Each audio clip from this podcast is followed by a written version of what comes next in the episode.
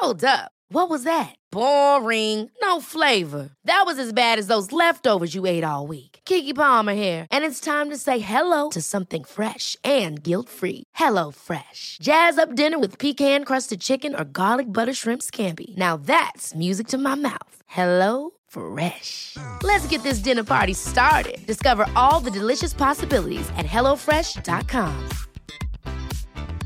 Many of us have those stubborn pounds that seem impossible to lose, no matter how good we eat or how hard we work out. My solution is PlushCare. PlushCare is a leading telehealth provider with doctors who are there for you day and night to partner with you in your weight loss journey. They can prescribe FDA-approved weight loss medications like Wegovy and Zepbound for those who qualify. Plus, they accept most insurance plans. To get started, visit plushcare.com slash weight loss. That's plushcare.com slash weight loss.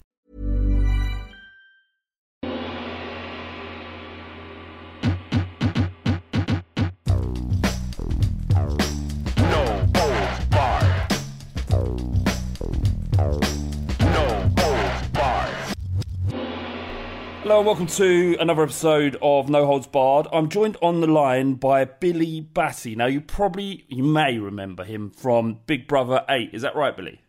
Yeah, that's right. 2007. Yeah.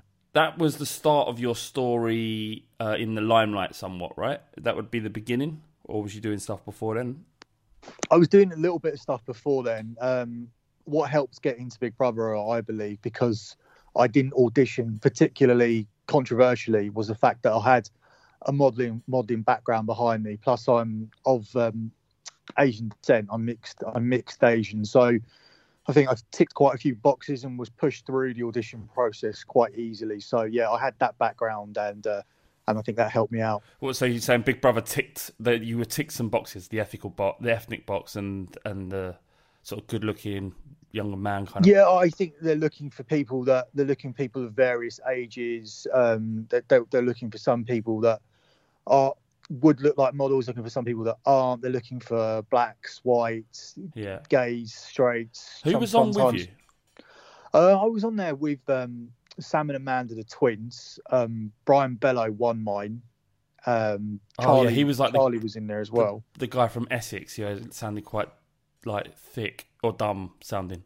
Yeah, he was. He was. He was a. He was a black guy from Essex who was adopted by a white family and and had no no blackness in him at all. If that's, No, if that's the, the white- if that's the, the- right political thing to say. No, no, but he was one of the whitest people I've ever seen. Do you know what I mean? Yeah. In terms of the way he acts, which which actually drew you to him in in a way. But, but did he play up on this kind of? Did he play dumb in the same way that perhaps Joey Essex does? Did Um, or- a- yeah, absolutely. Like I think when I did, when I was sent, my modelling agency sent me to um, the auditions in 2006, and I skipped through the process where I had to go to um, the Emirates Stadium. So I basically skipped past a quarter of a million people at that point to go straight to the last 20,000, and I just wasn't into it at all. I actually sat with Brian in those auditions, and he told me that he was if he gets in, he was going to take a year out of uni. Now if you're even in the conversation to go to university, you do know who Shakespeare is. yes, Fast forward to 2007, we've both made it into the house a year later, and um, he's in the house and doesn't know who Shakespeare is, and, and and doesn't even seem like he has a GCSE to his name. So it was very different to the person I sat next to in the audition process the year before. smart then I guess. Um, we ended up winning for sure. Billy, why why what what was what drew you to it? Because was, was did this- let me t- let me just just let me tell you one thing that you might not know. Just just might be an interesting little tidbit for people. The Brian created The Only Way is Essex and was kicked off the show. But basically, they told him it wasn't a very good idea. It was called Totally Essex, and um, the he cast all of the cast that got in there, except the only two people were that were removed was him and another black girl. And then they made it, and then he sued for two million pounds, but only ended up with a third of it because he couldn't finance his own court case. It was financed by Neil Ruddock, the footballer, who ended up taking half the money. What? That is mental. Yeah, That's crazy, mate. completely def- true story. You can see the video of Totally Essex on YouTube and what Brian created, and uh, it's been released on YouTube, and you'll see that it's exactly the same cast, and all his friends stitched him up and that's uh, went went and done the show, and he had to go through the legal route to get any money. You're you're a Spurs fan, aren't you, Billy? No, I'm a I'm a Manchester United fan. What? I was. Uh, I'd look at your Facebook and you were ranting and raving about Liverpool and uh, and then uh, and about the uh, Champions League final day. I've um you was- I've watched Spurs. I, I I- I go. I'm not one of these people that don't go to United. I go to United a, a lot, but uh, my dad has a bar in Wembley called the Wembley Tavern, and I've been there. when when Tottenham were there, they had had a relationship with um, all- the Wembley Traders Association, and I had tickets every week. And watching football is better than not watching football, so I went every to every single game that was at Wembley, and um, took quite a few Spurs supporters along with me. So I am quite affiliated to the club in that way. Um, That must in, ter- it. in terms they would definitely be a second team. And my son actually had the audacity to try and support them and has a Spurs kit, but we're trying to wean him off that. And he's got to be United towards now, United. right? Yeah. It has to be, but he still we still look out for the Spurs results and we still want them to do well. Yeah, fair enough. Uh, well, um, I was just going to say it must have been hard to go to the Emirates and do that audition. It's, it's a good job you got got around it. But um, t- so tell me what your motives were for going into the house. Like what, like because at that stage was Big Brother still credible? I can't. It's hard looking back. To, Oh to- yeah, absolutely. I think um, well, I think when it left Channel Four, it started to lose its credibility, and we were we were still holding huge numbers in the region of six to eight million people a night, which is nowhere, which which, which is nowhere near what it got at the end. And then also, um, no reality show gets anywhere near that. At the time, it was only us and X Factor around. So if you remember back to these times where the X Factor finalist or the winner, sorry, would always get the Christmas number one year after year after year, and then the Big Brother winner would always go on and to be very relatively relevant for at least a year or two. Mm. Um, it was during it was during that period where these were the only two things. So we're looking at pre Made in Chelsea, pre Towie, uh, just pre everything. Um, even even Geordie Shore, we we just stood alone as the two the two main shows that, that were going out live all the time. So yeah, it was it was at the at the peak of the show, and I think the peak of the show dropped maybe not the year after, but maybe the year after that. yeah, fair enough. I mean, I left on the um, I, I left the house and and at the front page of the Daily Star for two days, and I've still got those in my in my collection box. So. What were they? What were what were the stories? What what were they running? Um, it was just um, an immediate an immediate story that I'd been evicted, and then the next day was my exclusive. So. Um, various newspapers coming in bid for you and see and you choose what kind of offer you want to go with. I don't think the Daily Star was the most, but what what came with the Daily Star was the fact that they also that the the company that owned it also owned a magazine called New Magazine. So you ended up doing two covers and um, you ended up with more money than just taking the the story with the News of the World. So I think the News of the World came in at about thirty thousand pounds, but I think I took the twenty four with the Star and then the extra eight to do the magazine cover, so it's just thirty two. So yeah, I just um I just felt that was the better way to go. Plus, How- um, they keep you in there for a few more weeks. How how um how does this process work then? Does they do you have to immediately have a talent agent, or do you have a talent agent before you go in? And and and and do these offers go through that agent, or do they contact you directly? How how did that all that work? Oh, it's it's absolutely different for for various people over the years through meetups and discussions and and even now with especially when the show was off the air we went to a uh, a final rap party for when the show ended a, a couple of years ago and um, we found out lots and lots of stuff that that we weren't really supposed to know at the time so a lot of people um, go and do the guinea pig run which is the which is when people go and live in the house one week before the show starts to see if it's fit for living. And if you go into the guinea pig run, you're looked at as somebody that can go on next year. Um, so you totally skip the audition process from the guinea pig run and you're put in. I know some people have gone down that route. Um, talent agents or modeling agents like mine are contacted and you can skip through certain parts of the process. I know of that. And then there's obviously the process where you begin right at the back of the line and they pick you out because you look quirky or interesting, or they or they don't even pick you out and you just go you just queue the whole way and get to the front and do your group activity where they want to see if you stand out in these team building exercises and whatnot and you get picked from there that is the bare bottom of the process where if you come from there you really have beaten a quarter of a million people from the bottom and, and got your way into the house. Um, I didn't have to go through that, and some people went through the guinea pig run. I would speculate that some people are literally just picked from talent agencies, but it doesn't end there as well. You go through the um, audition process, which takes about three months where you see a psychologist, a psychiatrist, you go through loads of group activities, everybody's showing off and trying to catch people's eyes.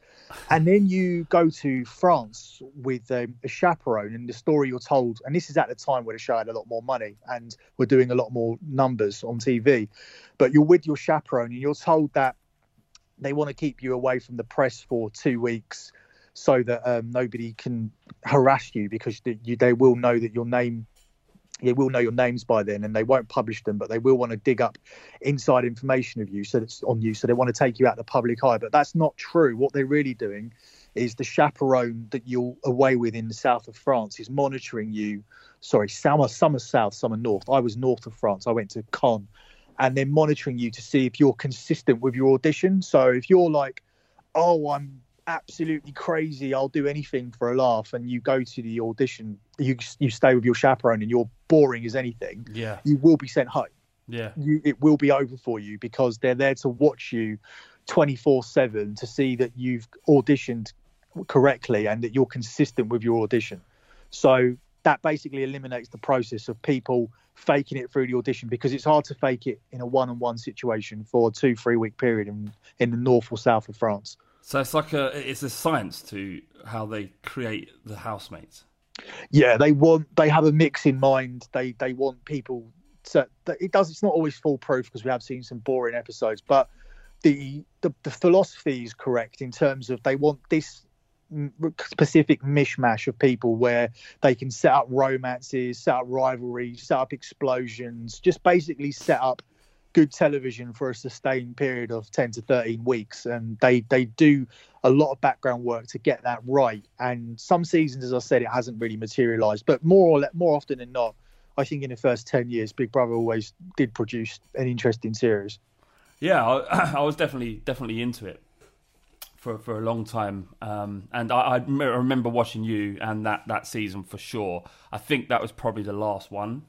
Um, it kind of started to uh, it, I don't know they they, they kind of, I remember them amp, ramping it up and making it more stressful, and it was less a sociological experiment and more a game show. Do you know that? Do you know like they would start separating the house and then f- forcing situations that was going to create conflict, and I, I began to feel uncomfortable with it. Do you, do you remember when you was in the house?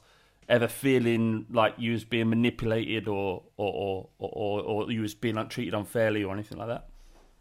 Yeah absolutely. Like i think we we had a lot of eyes on us because we'd come we came off came straight after the celebrity big brother of um of Shilpa Shetty and the jade goody racism row. That's right. so that was that had worldwide scrutiny on on it. So we were the series immediately after that. I think only around about four or five months later we went on and did our show.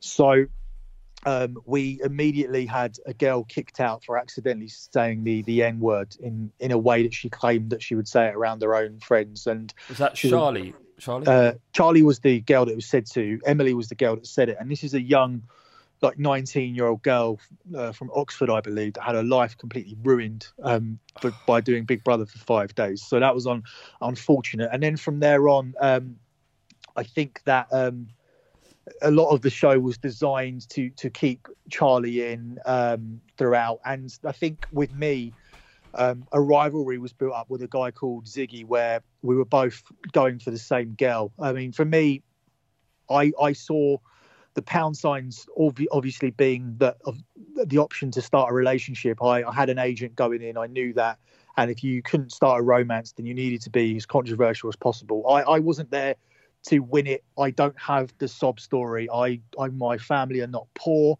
Uh, I'm not stupid. I'm not. Um, I'm not transgender. You're a model uh, as well. uh, that was that was never yeah. going to help, was it? uh, yeah, I, I- I don't have. I mean, there was one guy in there who had a who had a mum, lost his mum to cancer, and yeah. everybody. I, I had nothing to feel sorry for. Like Yeah. I, I didn't have any of that. So the only way that I was going to succeed on this show was to stand out, be controversial, make entertaining television, or get myself into a a romance situation. Instead, I think um, what what was aired was is that I was trying to break up a, a couple, whereas I, I I didn't see them as a couple. I just saw her as fair game. She's someone that had been in a house for for about seven days more than me because what they did is they introduced boys day by day. They started the house with a whole bunch of girls and then introduced the boy introduced the boys day by day. So I didn't think a five to a five to seven day uh, situation constituted a relationship that I had to care about and had any concerns about breaking up. Mm. But um, yeah, they they really played this up on, on television, and they really played up the fact that I was the first person to go in there and, and wouldn't and wouldn't be undermined by Charlie and wouldn't allow her to talk to me the way that she was steamrolling around and bullying everybody else. And it for me, it's a 50 50 mix. It was a lot of like, oh, I can't believe you tried to break them up. And then also, oh, we love the way that you stood up to Charlie. So I I had a lot of things to, to talk about when I came out, which put up my price um, for appearances and put up my price for stories and things as well. So whereas it was a short run from week two to five, it was enough for me to, to make money, especially for when I know the earnings of people that did the whole series and I earned a lot more than them and got a lot more press than them. I knew it was the right way to do it. Uh, can, can I be so bold, and you don't have to answer if you don't want to, but oh, I'll answer anything. Don't worry. All right. Approximately how much money do you think you made out off of Big Brother? Um, it's hard to say because it's really hard to, to calculate because it does come in, in in drips and drabs. Um, I can tell you some things that I was paid for, but I, I, I would never be able to to accurately accumulate the total. Um, so I, I was paid um, twenty four thousand by the Daily Star when I came out, and eight thousand by New Magazine. Um, I then did a follow up story when Ziggy and Chanel came out of the house, and I made about five thousand for that. And then for set up photos in terms of girls that I would be perceived to be dating, like glamour models and whatnot, I would get around about five hundred each time to be photographed with people. Um, my Sorry, agency- sorry. What what? So what's that? So so you you would basically be photographed with a glamour model or someone like that, and both Yeah, of so you would be paid. yeah, glamour model agencies, uh, glamour model agencies would contact me to to set up stories where I would um, I would be out with with glamour models from their agencies, and and the Paps would pay you five hundred for those photos, and then they would sell them on for for probably more, I would imagine. So. I did a lot. I did some. I did some setup photos and things. So you're, you're, Uh, you're sorry to keep cutting you. It's really interesting. You're you're the paparazzi and yourself are creating a story that isn't real, and then those pictures are sold to the the tabloid press. yeah, that's right. Pretty much. Yeah. That's it's, amazing. it's it's created between agents, and then the paparazzis are bought in. uh, Are bought in afterwards. So and, and the newspapers don't care either because people want to read it. They want to see it. no, that's the thing. Ninety percent of what you read is created. Like these people, a lot of these people are not meeting in an organic way, but sometimes it can develop into situations. Like I had situations with a couple of these girls. I would say like maybe maybe two out of eight. So I mean that's a twenty five percent turnaround where where it where the introduction turned into a re- reality situation. Mm. But that's just because I was ridiculously horny at the time and and and 23 years old and they'd just come out of Big Brother. And the thing is, is that for me it was all about girls and and spending the money as quickly as I as I was getting it in. Um, yeah. the the one other main source of income um, that I should definitely mention is the club appearances because you are booked flat out to appear at universities and nightclubs across the country. Um, sometimes you're booked in groups, which is a really good fun when you when when a club does have four or five grand to put down and they can book a few of you. It doesn't mean that there's so much pressure on you to appear there. I, I hated the single ones because I would just get booed and and it would just it would just be and you'd have to think about something to to do in terms of that you have to like obviously I'm not a singer and I'm not a DJ so I'm just appearing at the club Mm. I'm in there taking photos of people and stuff it's not it's not necessarily a, a ta- in fact it's not a talent at all so I'm not really giving you too much for my PAs but when you're there with a group of Big Brother people we, we came up with games where it was um so for example if it's me and one girl from my series we would do girls versus boys and it would be I'd have a team of I'd have a team of boys that had to go out and had to we played a game called go fetch. It would be go fetch a drink from a girl and down it go and the last task it would build up to the point where you had to convince a girl to take off in the in the in the club to get take off their knickers and give them to you so that you could win the game um, so we when we came up with stuff like that it was a much much easier booking, which I enjoyed. But obviously, getting fifteen hundred pounds to to go around to universities for two hours work um, is pretty decent anyway. And sometimes you do a double hit, so you'd go from uh, Leicester at eleven o'clock, and then you'd be in Nottingham at um, at two. Oh, sorry, pretty earlier than that. Like you'd go to Leicester at like ten thirty, and you'd be in Nottingham by about one o'clock in the morning. So you do a double hit. Um, and some you could those were great if you could get those as well. But yeah, I mean that that's the main sources of income, and I think the game has changed now. So that if you do the shows now, you will get money to promote things on Instagram and things like that, which didn't exist in my day. So it's evolved definitely. Yes, there's like the influencer culture was has changed somewhat, hasn't it? Um, Yeah. So, uh, so, so, uh, just quickly before we go on to like how you made what you did with yourself after, and then what kind of how your career developed and where you took it. Um, what what was it like going to a club and being paid money but just being booed at? You sort of stood up there and just had to. Be Yeah, booed? I mean, if it wasn't, it would have been difficult if I hadn't asked for it or hadn't. It wasn't part of the design. I think when you're being yourself and people hate you, um, that's probably more difficult to take because it's kind of like bit, um, having to take it on the chin and having the realization that you're just a very dislikable person. But the fact that I did everything in a premeditated way in terms of I went into that house. I I had if in real life, if somebody is starting to see a girl and I and I'm interested in her and they've and they've been with her for four or five days or they've been on a couple of dates and I to, especially if I have to live with that person, I would I would leave the situation alone. There's so many other people to, to go for, but in that situation, it's not that that wasn't the case. My my case was that there's a TV audience there, and the most interesting thing for them to see would be for, for us to both go for this girl. So, and for me to completely disrespect their relationship, and for me to challenge every single situation there, um, spread rumors and and basically argue with as many people as I possibly could. That's not how I go through my day to day life. Somebody, some people might tell you that it is, but but um, but it's not generally the way I go about things. Now, knowing that what they'd seen was a character that was even, and and the editing made it seem even worse. So whatever I had in my mind. Um, and in terms of the things that I would say in a diary room, where I would, it's called what, what I was often asked about was my game plan. If you watch my interview with Davina, it was all she talked about the game plan and all this kind of stuff, and and the game plan was was even heightened up by what they edited because everything they edited of me was bad. It was all it was all this guy is is a snake, but there was a portion of the fans that appreciated that. So the booze, I always took them as as pantomime booze, and when I was hired by um, a wrestling company to come in and do British wrestling, I was brought in as a heel.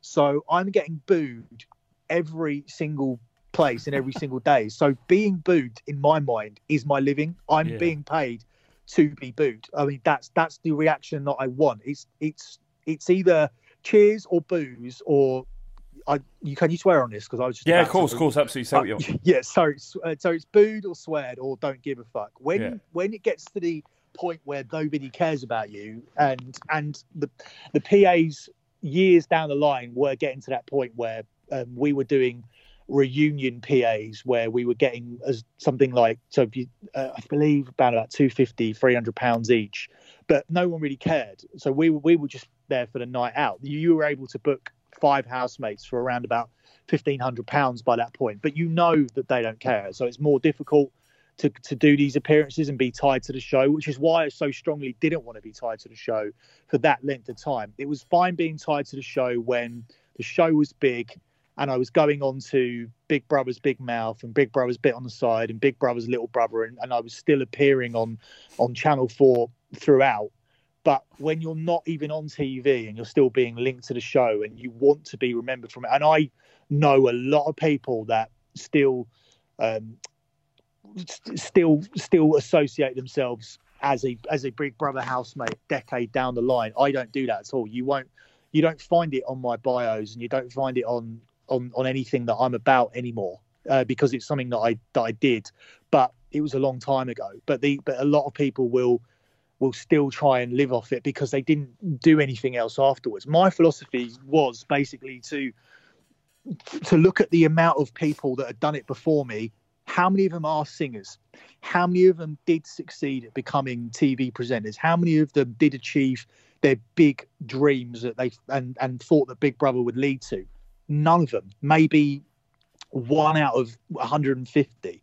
So I took every offer it was, be it British wrestling, be appearances, being doing a porn, being in a porn series on TVX. I just said yes to everything and just carried on, just building up as much money as possible, as opposed to these people that were waiting for a dream that was never going to happen for them. Yeah. Um, for yeah, that's. I mean, I can understand it, and uh, but but also you can understand it, it must be quite difficult to let it go. Like uh, you you created new things for yourself, but some of the other guys, you know, probably. But but that's ha- but but that's the thing. I I I feel that for me doing a a shorter stint in the house and not being a winner of, of the series and stuff that there was if i had all these opportunities come knocking on my door then they would have had more than me but they chose to look down on these chances and wait for for something bigger. And I know people that have turned down things that I've done or have turned down opportunities that, that, that I would have taken, but they were all waiting for to become to to have a continued role on Big Brother, to move on to present this, that, and the other. But these these opportunities just don't come along.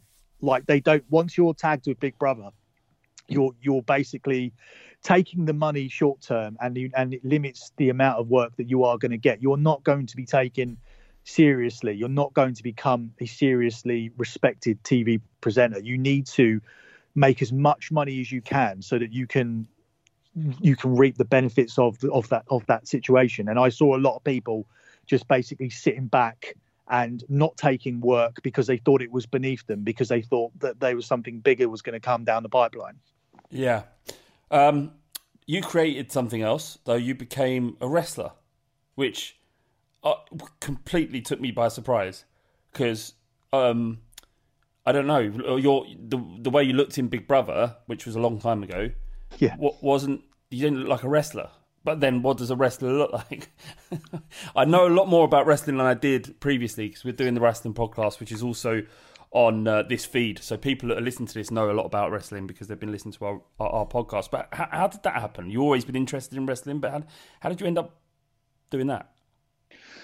Yeah, it's, it's was it, was like? crazy because they they went to Big Brother um, and asked if I and I was in there and I mean I was talking in the diary room and stuff and they were they were asking me do you, do you miss anyone like do you have a do you have a girlfriend or do you miss your family or friends, and I was just like, no, I really don't actually. Um, I mean, this, I'm absolutely, I'm not one of these people that need to to see everybody all the time, and I'm, I've always been somebody that. Um, you know, so when I was at uni, I saw my friends all the time, but I, am also I'm also quite capable of checking in and in, in and out with people for you know in every six to eight weeks. Not as in checking in because I do text everybody on WhatsApp and stuff, but as in actually seeing people. I can go six to eight weeks. I mean, in this in this lockdown period that we're in now, I'm not necessarily missing seeing my friends. I'm missing generally going out going out and having something to do. I'm, missing the option of having something to do, or mm. or going to football matches, or or I lost out on a holiday during this time, and just basically,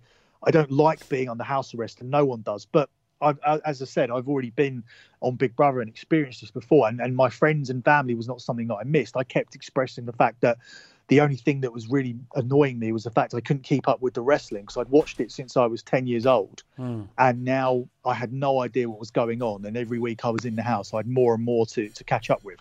So they found that interesting. And a wrestling company reached out to Big Brother and asked if they could bring me in and do uh, some wrestling training and put me in for a match. And at first it was just supposed to be um, a one off thing. Mm. But because Channel 4 wanted to wanted to make a bigger deal out of it and wanted to continuing continue to air my training and then to continue to and then to continue onwards to air my wrestling match at the end of it the the wrestling company got a lot of traction and had to keep me involved. And in turn i ended up getting a lot of tv appearances. So i became a character outside of the series. It was one of the first times it was ever done because um, I would my training would continue to air on BBLB. It would be a case of let's check in with Billy at his wrestling training, and it would keep me on TV every week. I was still doing my appearances on Big Mouth, where I was talking about the show. So, I what helped me financially and and in terms of the name was that I stayed on Big Brother for 13 weeks without being in a house on the, on through their other shows, and and a part of it was the wrestling training. So this is what I was saying before in terms of people turning down opportunities, and and it was and it, there was a situation where I could have got hurt, and I did end up getting hurt because once once I stayed on there and the cameras of Channel 4 were not there protecting me and we were going into different cities and stuff and we would do and I was just traveling alone with the wrestling company and and I was in the ring people knew that they were doing the show for a lot less money than me somebody that was untrained just come off TV hadn't really earned it and given the opportunity to hit me chop me throw me on in the wrong direction they would take it and they would and it, it annoyed me to the point where uh, I would move myself onto onto commentary eventually, and I would stay with the company as a commentator and a manager.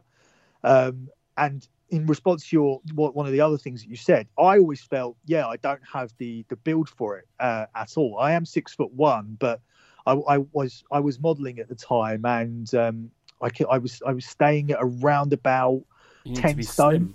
Yeah, need to be I was about I was about ten stone. I'm 13 now, um, so that, that is, and it's sort of more the weight that I should be. I should be 13 stone. I shouldn't be 10 stone and six foot one. But yeah. had I known that um, the wrestling industry would change to the point where a lot of guys my size would go on to be champions. Uh, there's a guy called Daniel Bryan that's smaller than me. Um, I know he is. He goes, yes, Yeah, yes. yeah. There's there's guys that are smaller than me. There's a guy that there's, there's a guy called CM Punk who's about my size. So knowing that when I was doing the wrestling and I was getting the biggest rea- reaction in terms of being hated and booed, and I was very good at talking on the mic and and getting them to hate me even more with the things I would say about how much more um, money I had than them and how ugly they were and how I couldn't wait to get out of whatever town it was. Yeah. I always said I couldn't get I couldn't get to, couldn't wait to get out of that particular shithole and get back to my clubs in London, and sit in my VIP areas and things. And uh, this wasn't even really who I what I was about, but I was building up this really hated persona, as in I was get as in I I like I come here to get paid. I don't care about your shitty city. Um, I want to get back to my city in London and sit in the VIP area with people that are better than all of you. And when you continue to say that in every city, it's so easy to be hated, and it's believable as well. It's on, from the way I was editing the Big Brother, it's absolutely believable that these thoughts would really be my own. So the amount of hate I was getting on, on these shows, which the promoters loved, could have could have led on to me. Um, I mean, it, it could have even led on to me being the champion at some point, and then and in touring with the belt, and people just being buying tickets to be desperate to see me get beaten up. And I feel that the companies gave that to them too early because I think that the wrestlers were in the promoters' ears and they they wanted to get their hands on me and stuff, and it just it just got to be a bit of a toxic environment to the point where I wanted to move on to commentary, and I was allowed to do that because it kept my face on the DVDs, because hmm. um, it through just through my voice, but it kept me in and around the company. It still meant that I could do the meet and greets and everything with the with the fans that came along, and the promoters were happy with that, and they still kept bringing me in, obviously for less money, but for me, I wasn't getting taken advantage of as such. But I, I suppose one of my regrets is that I just didn't stick it out and uh, and and look at where the business evolved to because there's people that I was wrestling with at the time that have gone on and got hired by WWE and TNA and and AEW and whatnot. So I do regret not carrying it on. But at the time, what I didn't, what was annoying me is that I was doing wrestling shows for three hundred pounds, and I was telling my agent that I would I was turning down uh, club appearances for fifteen hundred. So I was taking a nine hundred pound pay cut to make sure that I fulfilled my wrestling obligations fu- through the pure love of, of wrestling.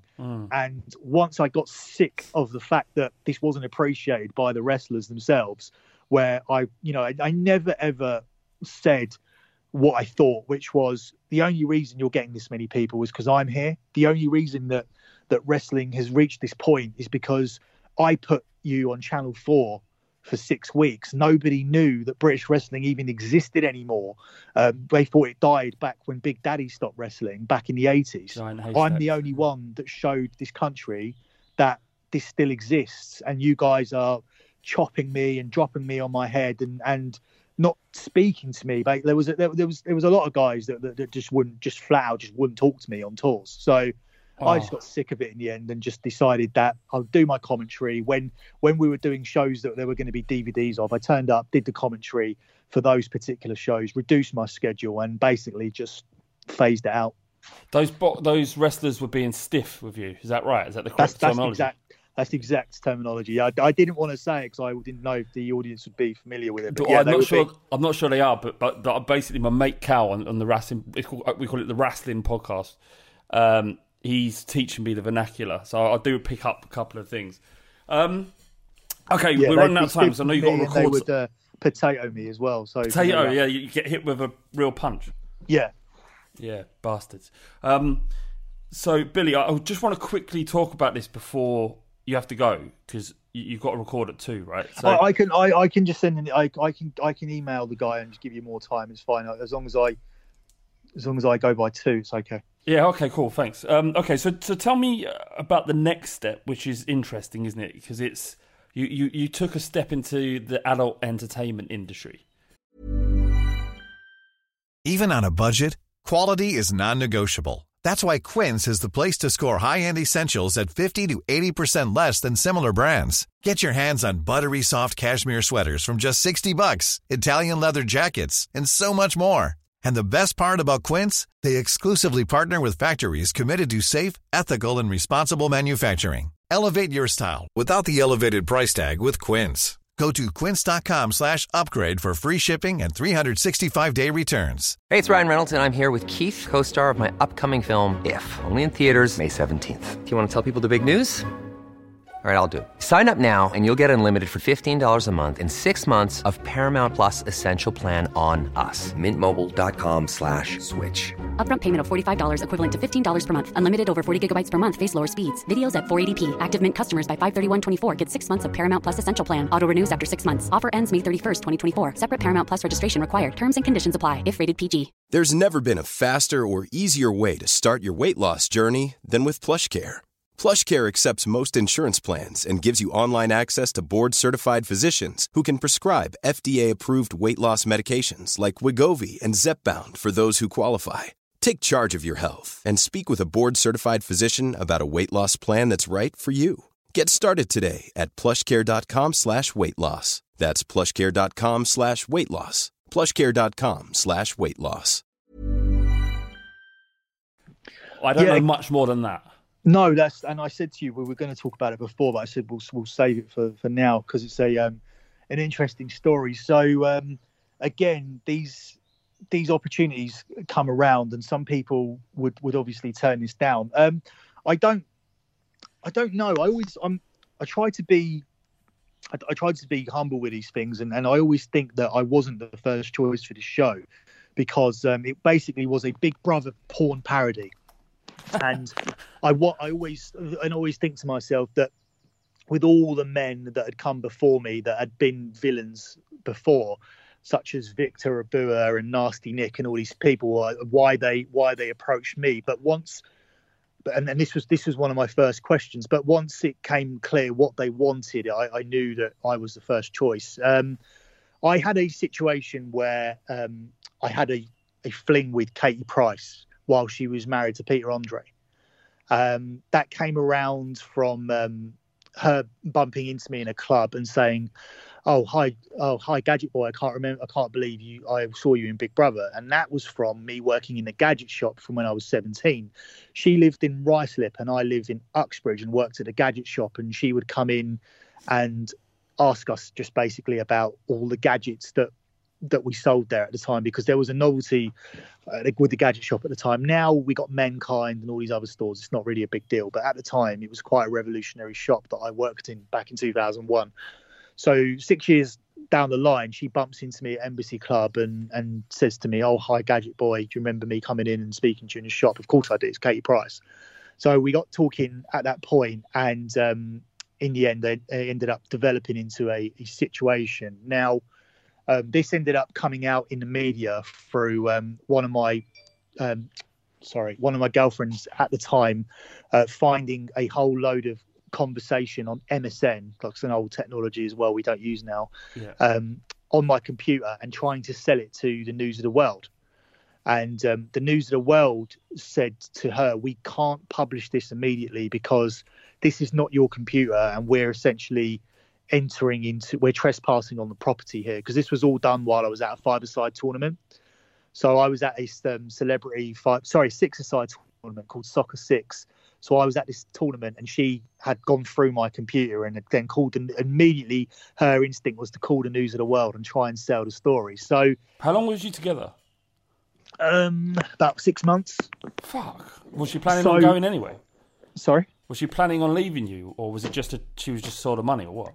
No, she just she just saw the money and um, and just I mean and this is the kind of thing you during that time it's it's actually done me it's actually probably damaged me long term because I'm very weary I was very weary of everyone up until that point where it doesn't it doesn't do your um your your mind a lot of good in terms of trusting people. And that's the thing it's good it's good fun for people to sleep with hundreds of girls over the course of two three years off off the back of a TV show but then when you want to settle down with someone it's really difficult to know that they're not going to but go in, uh, go to a nightclub and, and bump into uh, who are the usual people that are out. Uh, Jermain Defoe's out all the time. Like it's not you don't know she's not going to bump into Jermain Defoe and go home with him. So Yeah. that that's the, that's always the stuff that's playing for your mind in terms of how many girls did you take home? How many of them probably had boyfriends or were involved with somebody and what's going to be different when they can upgrade on you. So these so these so these these are the problems that that can build up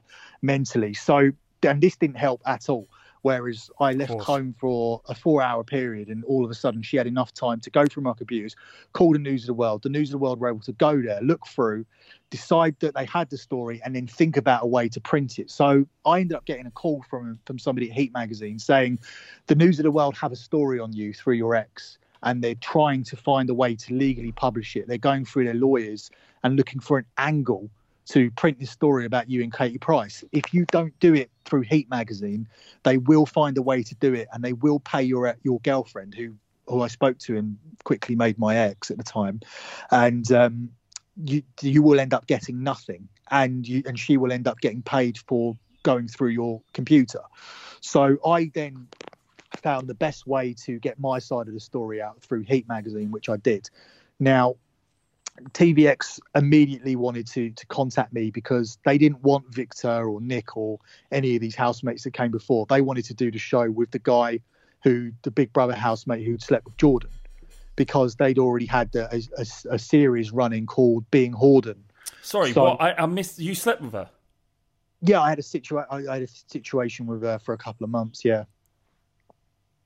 Oh mate, I've got so many questions. Carry on. So off the back of off the back of that story coming out in Heat magazine, that Hmm. TVX contacted me immediately and wanted to do uh, wanted to do a series, and they wanted they they had a Big Brother a Big Brother theme series um, in in mind, but, but eventually, when I spoke to them, and being somebody that was a watcher of porn, um, a porn fan uh, as such, I said to them, I don't like this series. I said, I, I don't want to just tag my name to something where the idea was this. The idea was for me to bring in Big Brother housemates and basically um, get them to live out fetishes in terms of dress the porn girl up in in outfits that they wanted. Basically, all it was, all it was, was the girl would bring a suitcase to the shoot. Another Big Brother housemate would be next to me, and he would pick an outfit out for her to wear, and then she would do a porn scene. It was so unbelievably generic and boring. Yeah. And I said, "Look, why don't we do this?" I said, "I want to do if if I'm going to get this opportunity, I want to do something." That's never been done before, and I want to do a casting couch, and I want to pretend that me and my uh, housemate who's doing a cameo, and we change the person every week, has connections to Big Brother, and we can help these girls get onto Big Brother. But what we really want them to do is, is prove that they are willing to have sex in the house rather than just saying it in an audition.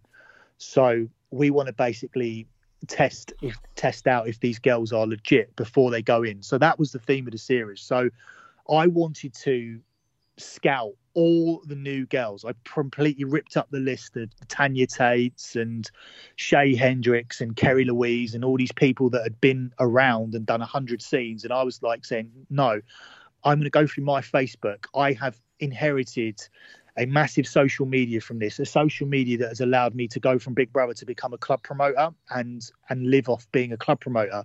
And I can use this social media to find brand new porn stars, and that's what I want to do. And I don't care if it takes four or five months longer than than it than it than it would have done normally. Right? I know you want to just bang this series out and stick my name on it, but I want to make something. I want to make a porno that I would watch. So that's what I ended up doing, um, and they and they allowed me to to do it, and I'm just and I'm actually much happier to put my name to something that that guys genuinely like that has a decent. All right, we all know that the girls are acting, the fact that you've never seen them before, and the fact that it look it looks as much as it can look like we manipulated them to to have sex to get a good to us for us to put in a good word for them to get into Big Brother. We all know how porn works and that, that that's not real but you can actually it, the show is good enough for you to suspend your disbelief a little bit which mm. which i think is so much better than what i originally had to put my name to i love that you've put a craft to making porn it's not well, something it's, you'd expect to talk to hear from someone who's produced before.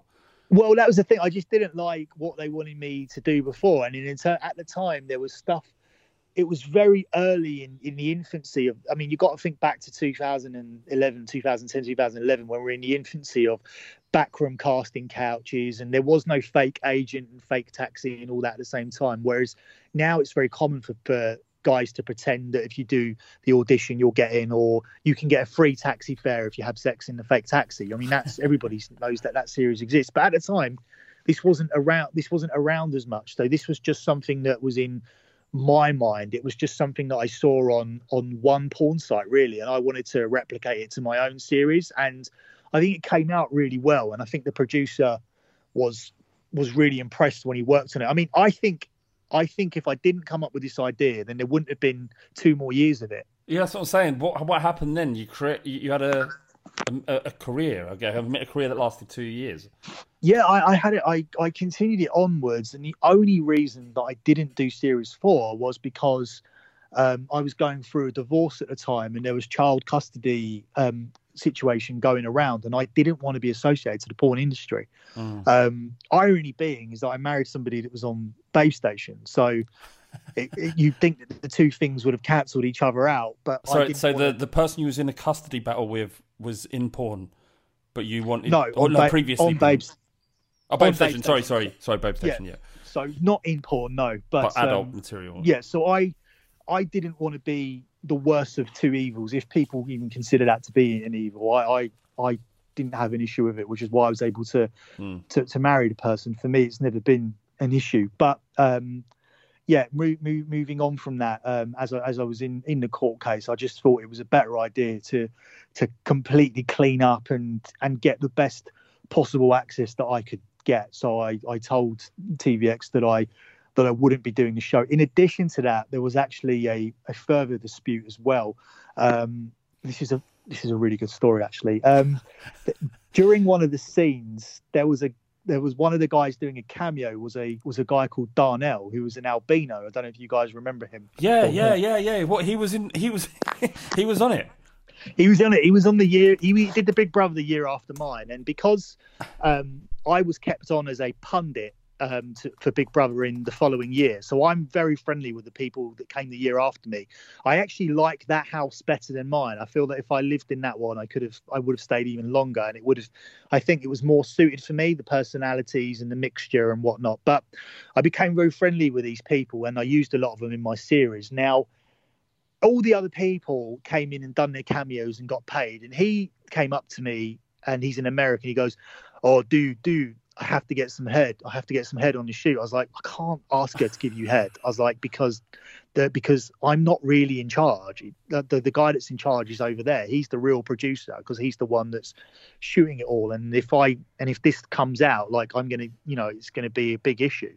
And he I goes, he goes, oh dude, he goes, come on, you got to sort it out for me. How can I? Uh, can you just like ask her if she'll do it uh, afterwards or whatever? And I was like, no, I'm just not getting into this conversation with her. I said the only way I could swing this for you is if you wanted to be filmed. He was like, yeah, yeah, dude, I do. I was like, are you sure? I was like, I, I was like, I cannot get you an extra penny though for it. I said, we're at budget now. I said because if I start, I said the budget is this for housemates, and and I said, and if I start giving any more money out, it's coming out of my own pocket. He was like, dude, I'm going to be a rapper, and this is the kind of thing I'm talking about. They think they're going to be singers, rappers, TV presenters, and he basically said to me, I'm going to be a rapper.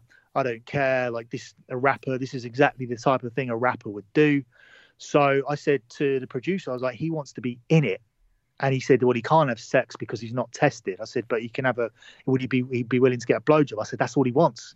So I agree with the girl. I then feel really bad about telling her that this would be really good for her career because she's an unknown porn star and, and this would get her loads of publicity. I mean, it did, but just the fact that I even had to have that conversation feels a bit felt a bit off. Yeah. Um, so I convinced her to do it, and the next thing we know, he's in the scene, and um, it blows up. It's all in the papers. It's all in the Daily Star and everything.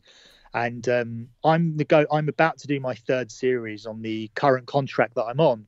I get a call from Strictly Broadband, who's a company that, that sell porn online, and they say to me, "Hey, if you ever want to do a series of us, directly without TVX, let us know because um, your your that scene is the biggest selling scene we've ever had in history.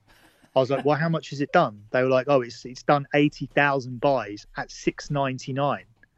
So that Oh, scene alone, that's that scene alone is generating over half a million pounds. For, Where? What? How? I mean, I don't want to see it, but I kind of do. Do you know what I mean? Yeah, I mean it's it's it's available everywhere for, gotta for buy free. it. no, it's about it's it's on Pornhub for free, so you Alright, can I- you can I- track it down. If you want to my- see it, I'll I'll find it for you. But um, yeah, I mean they they've made an additional um over half a million, over six hundred and fifty thousand on the side just on that one scene. So I contact them and, and ask in the middle of the third series and say, I need, I would like a cut of that, or I would like my pay increase because I know that there's no way that you calculate for you you guys making over six hundred and fifty thousand pounds more. I mean, that's just there's no way that you, anybody could have accounted for that. And um, I would like a cut of that, or I'd like a pay increase next time because you guys don't understand the work that I had to go through to make that happen on the day. And um, they didn't agree to it at all. So as we reaching a loggerheads where they're not going to give me a penny extra, despite the fact that I've made them so much money, and I have a pending court case coming up, I just decided just to get out. And um, I always had the strictly broadband offer there, but I've actually never gone back to it. I just um, I'm just I'm just very paranoid already about what's out there in terms of having a having a kid that finds it. So it's sort of something that I've I've left behind. Yeah, fair enough. Um, like oh, when I was googling you, there's lots of stuff online, like lots of forum posts and shit like that. Do you ever are you over that? You passed all that? You don't care about it anymore? No, it's not. It's it's all it's all done in in character. I don't think anything's coming from people that really know me. I've not had really major fallings out with people that know me and whatnot. I mean, So- every yeah, every I mean, nobody really knows me in terms. If you watch me on TV, if you've watched the porn series, if you've watched, I mean, the porn series was me playing a character that manipulated girls into having sex on camera so that they could be in Big Brother. Do I do that in real life? No. Uh, do I break up couples in real life? No. Do I go into towns and tell people that I'm here for the money and I think this town is a pile of shit and I can't wait to get back to London? No. I had a hotel in that town and I went home and I actually went out in that town most nights and, and ended up then going to bed in my hotel in that town. I didn't ever leave to go to a VIP area in London. None of this is reality. So all the criticisms are not reality based. Yeah, there is some stuff that's happened over the years in social media in terms of disagreements I've had with, with certain people. But even that, in terms of the way I utilize social media at, at the time, it was always in, in a sense to to rile people up and yeah. yeah, and that was your character. money. That was your yeah, business. that, that's the thing. It was all it was all done for for for money. But then once we evolve into a period where um, it got a more serious job, where doing this um, doing the podcast that I do at the moment for the Sports Gambling Podcast Network, um, it was almost a weight off my shoulders because I don't need to do the character anymore because the the job I have with with the SGP talking about the the EPL um, doesn't mean that I have to do that character. All I need to be is good at talking about the Premier League. That's it. There's no there's no pressure on me to be controversial or to or to get people to hate me. The the, the period of getting paid to incite hatred all comes between 2007 and 2014. I mean, that was seven years that I really enjoyed, but at the same time, um, it, it was all done in in character. was it exhausting? Like by the end of it, was you like, "Oh, I've had enough of this, or did, did you enjoy it? What, like, what? How do you look back at that seven year period, and uh, how does it make you feel? it was an eye opener to when um when I was when I had the falling out of my ex and and my solicitor hands me the court folder from the other party and um they've dug up everything I've done and said and my and I'm explaining it to my solicitor as I'm explaining it to you right now and saying well this is all done in in character and I, this is what I was being paid for and and even having to tell the same thing to a judge, um, essentially. And um, it's quite eye opening to say to have to get that explanation in terms of it doesn't just make sense to people anyway. In terms of they really might think that this is this is how you are. But yeah, it, it, it is it is exhausting in terms of having to always give the having to always give the explanation, and also in terms of um, having relationships w- with people that that are convinced that you will cheat on them or, or or whatever it does it does have a knock-on effect. It does become exhausting when you're trying to explain it to everyone. And then um and then yeah that that was the main thing. And also there's there's incidents as well um at the time after big brother you're very protected by doormen and bouncers and people knowing that you're in. Or also when i was working as a club promoter they know it's my club night so nobody's going to touch me in my own venue essentially. But when you want to go out to when you when your friends from university or whatever who aren't involved in this circle want to organise nights out in in other towns like liverpool i was petrified to go to liverpool. I'd said loads of negative things about liverpool. I'd said loads of negative things about liverpool football club and their supporters and and everything. So when it came to go a night out in liverpool that wasn't a club appearance it was a night out with my own mates I was worried about incidents and things happening because there had been incidents in other places before where I'd been in a I'd been in a toilet cubicle and, and an appearance where someone had pissed in a pint glass and poured it over the top. Um, no one's going to protect you in the toilets. So that was a situation where people could do stuff or they would throw bottles at you or they would wait for you outside and you'd end up having to go out back doors and things. But this was all part of it because the thing is, at the end of the day, you look at it and say, if you're going to get fifteen hundred pounds to pop into a nightclub, you, there's going to there's there's going to have to be you're going to have to earn it in some way. You might not have to earn it with the work that you do on the night, but you're going to have to earn it in some other ways. There's going to be consequences to everything. There is no such thing as, as free money. Like you, there, there has to be a, a consequence of, of of everything that you do. The, the, life's just not as simple as here you go, here's have having have have a great life and have all this free money and and go and sleep with who you want and be as arrogant and as cocky as you like and wind people up as much as you want and get paid for it and nobody's going to come after you and there's going to be no consequences because that's just not realistic No, it's very true. Um, do you like? This is the final question now, Billie, and thank you so much for your time. This has really been fascinating. We usually only do half an hour, and I think we've been running for an hour at least. So, um, what do would you would you change any of it? Like, would you change like that those three weeks in the Big Brother house essentially set up the way you had to lead your life in the public eye for the next seven years? Would you would you change anything? Would you would you would you do things differently if you ha- had another run at it? Yeah, it's a difficult question because it's it has sometimes been exhausting and it has cost me things in terms of um, I through the back of my club nights through through successfully having a lot of club nights. I was headhunted by Thorpe Park, and I was coming to fix a, an event called Ride and Rave that they'd completely and utterly pissed up, and I had to come in.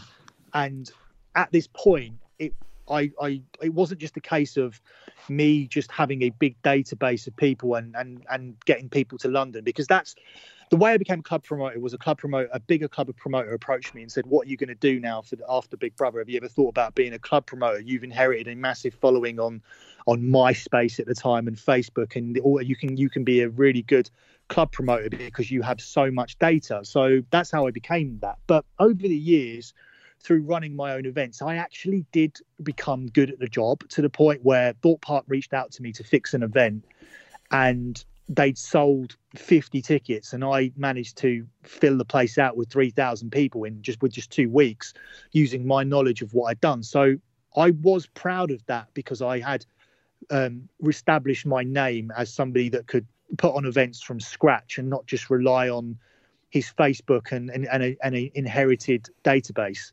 So when the when that opportunity came about, um, Thorpe Park then wanted me to work for them permanently. And then I then got an email from a guy called I won't say his name actually, uh, another guy who who worked there and said to me, "Sorry, we can't, we can't, we have to um, pull back on the job offer because um, somebody has a problem with your background and social media."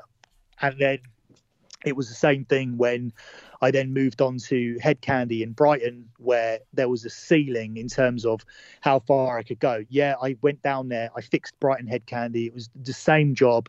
It was a club that was falling well, well below their profits. I moved down there, turned it into a profitable venue, which they were able to sell because they just wanted rid of it. So in nine months, I went down there change the price of the venue. Was there a job for me? Wait, was there a job waiting for me in the office at Hed Kandi afterwards? No, there wasn't because I'm the guy who they can they're happy to have out on the field doing the job, being out there running the club. And but when it comes down to being in the head office, I my image is too dirtied up for me to be an actual official employee. So it does close a lot of doors in that sense. So it has I could have gone down the route of doing Big Brother, doing my appearances, and then going back and and carrying on what I was qualified to do in terms of what I did a degree in, which is sports science.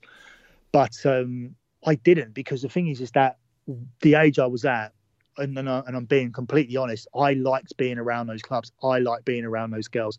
I liked taking girls home. I liked partying. I liked getting up in the afternoon. Like I got very hooked into that lifestyle, and I wanted to make it continue onwards. And having a kid, um, not at first either, but having a kid when he was when it was my after getting my days in court, and then having the responsibility of having um, three days a week on my own, I had to wake up like immediately and um, not live like not live like that um, at all. And it was a it was a quick it was a quick switch in terms of okay, I have to have my kid now for three days a week. So we need to phase these club nights out, and it, it was it was a process of doing less and less, and getting more and more shows on the sports gambling podcast, and just as my credibility rose in one, and, and I was able to uh, able to get more respected as a as a football analyst, I was able to drop club nights one by one. Obviously, it wasn't a case of I won a court case and I'm going to drop all of my club nights immediately. That's just not how it works. That would have been that would have not been financially possible.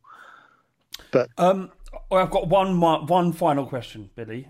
Um, you've got a picture on your on your um, on your Skype. It's a cartoon. Uh, do you know what I'm talking about? Yeah, is it the um, the you, cartoon of, of you me? look like yeah. you're Jesus. And yeah, you're surrounded by six women two of which are kissing each other. What? like, what's that? What's that about? Did yeah, you, I think that I think that was just. Yeah, I think that's just a logo at, at, the time. I think when I transitioned into so, again, um, a lot of people uh, want want this person still. So I think when once I um I got I got called in I got asked to be a part of a, a podcast called the Steel Cage, which is a wrestling podcast, and they wanted me to come in and I had this, this, social media following and it would and it obviously helped them gain listeners. But I everybody had a nickname on there and it was mm. like um, there was a guy called um, the beast of the Middle East, and because there was one guy that was podcasting, he was from the Middle East, and everybody needed a nickname, and I just went with Dirty Jesus. and um, you don't look dissimilar to Jesus now. No, I know, and I and I I still look exactly like that, and I think a part of it was um, I ended up growing. I ended up growing a beard. I've had a. I ended up growing this beard. I think around about 2011, 2012, because um, I grew it for the porn series. I mostly have it in the porn series. I experimented with it in the in the porn series. So if you catch the last um, few episodes of the porn series, the the beard is in there, and I think that came out 2011, 2012. And I think for me, it was transit it was transitioning away and also there's there's no there's no money any there was no it was getting to the point where there's no money anymore and being recognized my being recognized was only becoming a problem in terms of um, at the time it was it was a load of fun but i think at this point um, when i was transitioning into i did the porn series and i was doing my work at Thorpe Park in Hed Kandi and i just think I just didn't want to be recognised as much, and the beard actually helped with that. Yeah, um, it's like a, it's almost like a, a barrier, a disguise, because it, it, changed. I'm just I've just googled you and your image, and you look so different from the guy that went into Big Brother. And obviously, time has changed you, but it's the you yeah you look like he was almost. Um, I, I don't mean to be offensive when saying this, but like androgynous to some degree. Yeah, um, of course. Yeah, I, I, I agree. And um, but now you look manly, very manly. Yeah, I just think that like it was a beard, the beard and everything was a representation of I mean, I mean, in terms of also being able to go to the gym and and walk over to the weight section, which is not something I just didn't do in uh, when I was modelling, and and and I just I I was strictly cardio, and I played I had football training, and I played for a football team on on Saturdays. Um, that in itself is a is another story. I because after after Big Brother, yeah, the, um, got, I, I, went back to the, the tackles that I got. Mate, I can imagine. To, just the leg breaking bullshit that I had to deal with was just unbelievable. I still, I, I really enjoy. I still went and played. I that thing I didn't quit on, although it was happening in the wrestling, the Saturday morning football. I was always that sort of player. So once it once it started to get really rough and and you know fights could almost break out over it. I I I really look forward to going to play on Saturdays, and it was weird because I mean even in the the charity events that we were that we were having, we there was one uh, incident at Soccer Six where the Big Brother and the Hollyoaks team just had a massive row, and at, at I believe it was oh I don't even remember the stadium that we were at. I can't remember. Um, but yeah, I, I always enjoyed that that that side of things. I mean, as much as it didn't look like I'm that type of person. But I think once we got away from me needing to to, to look that certain way and, and mm. things were sort of phasing out and I was getting other work where I didn't need to be um, associated with Big Brother because at the time it was all Big Brother, Big Brother, Big Brother appearances um, in terms of going into clubs, appearing back on Big Brother. So it was important to keep the look. And as and I say this about people, there's a guy I'm friends with him, but I always criticizing for it. Victor Victor Ebuwa, who was in Big Brother Five, he still goes out in his black hat that he wore in Big Brother. And if a club and if a club takes, he always asks me, he goes, "Oh, the club." Uh, when I was working on clubs, oh, is this one of the clubs where they're going to make me take my hat off? And I would speak to my club owners and say, "Hey, I've got a guy coming down from Big Brother. He's a mate of mine. He likes to wear his black hat because he gets recognised from Big Brother. Can he please keep it on?" And these are genuine conversations that I've had, and I'm not joking. I had to ask people if this guy who was recognised, who, who's known in Big Brother wearing a black hat, can please wear his black hat so girls still come up to him. Um, so stupid, but so 100% true. So that that was something that was that was happening, and um, I was the opposite to that because I just wanted to draw a line under it, and the beard and the tattoos and putting on some extra muscle mass and all that kind of stuff, and having a nose ring and all these kind of things all kind of take you away from the person who you can you almost don't even think it's the same person. Mm. yeah. I, that, that it's all, all makes sense and it's absolutely fascinating because you know i always always think about what would happen to people that go through that have, have that much exposure and then suddenly the, it's gone and, and the limelight's gone and the 15 minutes are over and, and, and, and how that must impact you or you know not so much you because you went on to have stay in the limelight for a long time. But for people like Victor, where it, it will probably be, and I don't know him, and I don't know what he's, I don't know him at all, obviously, but from in terms of fame, that would that's it for him. Do you know what I mean? It's happened and it's over. Well, I mean, Big Brother, to- he did Big Brother and then he did Ultimate Big Brother, which was the one where everybody went back on. So, I mean, he he he's done the same Big Brother bits as I have, but I think in 2013, he he went in in 2005, I believe, or 2004, 2005, and he had it all the way up to 2013 or so. So, Big Brother remained on on Channel Four on the Channel Four platform for quite a few number of years whereas I had my seven years and then had to like and then moved on to something else. Although nothing, nothing will ever match the exposure of being on in front of eight million people at a night. I think I've been able to psychologically cope with it because I've never had to. It's never been a case of oh you were this and now you're that in terms of like you're you were so known and now you're so like nothing because I've kind of phased it down and, and I really enjoy what I do now. Whereas for, for someone like that, whereas it was um, a gradual lessening to the point where in 2013 it had it probably 2013 14 it probably did go very cold.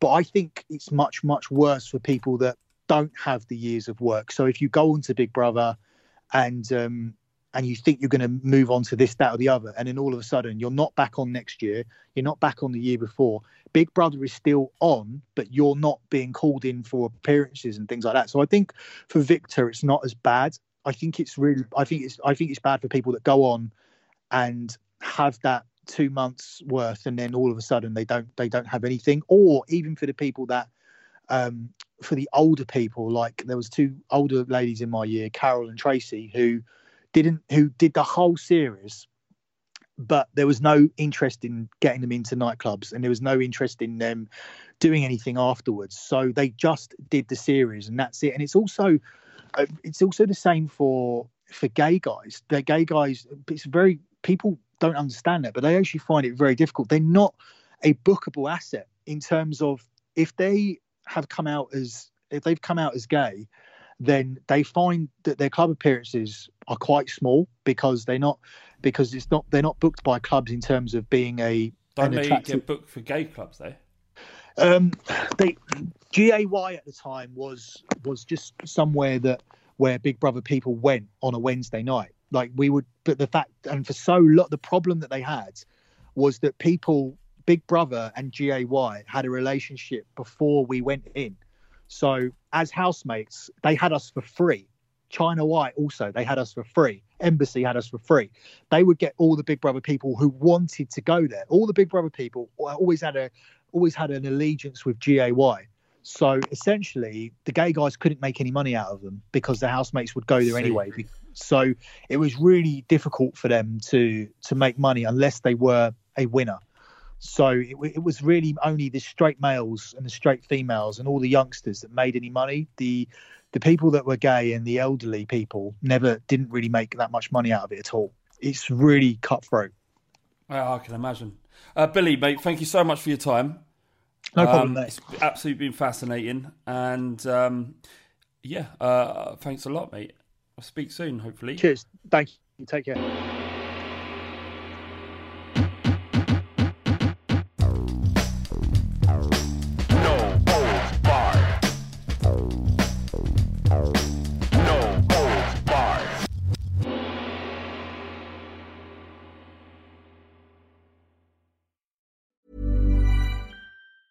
Hey, it's Danny Pellegrino from Everything Iconic. Ready to upgrade your style game without blowing your budget? Check out Quince. They've got all the good stuff shirts and polos, activewear, and fine leather goods, all at 50 to 80% less than other high end brands. And the best part? They're all about safe, ethical, and responsible manufacturing. Get that luxury vibe without the luxury price tag. Hit up quince.com slash upgrade for free shipping and 365 day returns on your next order. That's quince.com slash upgrade. Hold up. What was that? Boring. No flavor. That was as bad as those leftovers you ate all week. Keke Palmer here, and it's time to say hello to something fresh and guilt-free. Hello Fresh. Jazz up dinner with pecan-crusted chicken or garlic butter shrimp scampi. Now that's music to my mouth. Hello Fresh. Let's get this dinner party started. Discover all the delicious possibilities at hellofresh.com.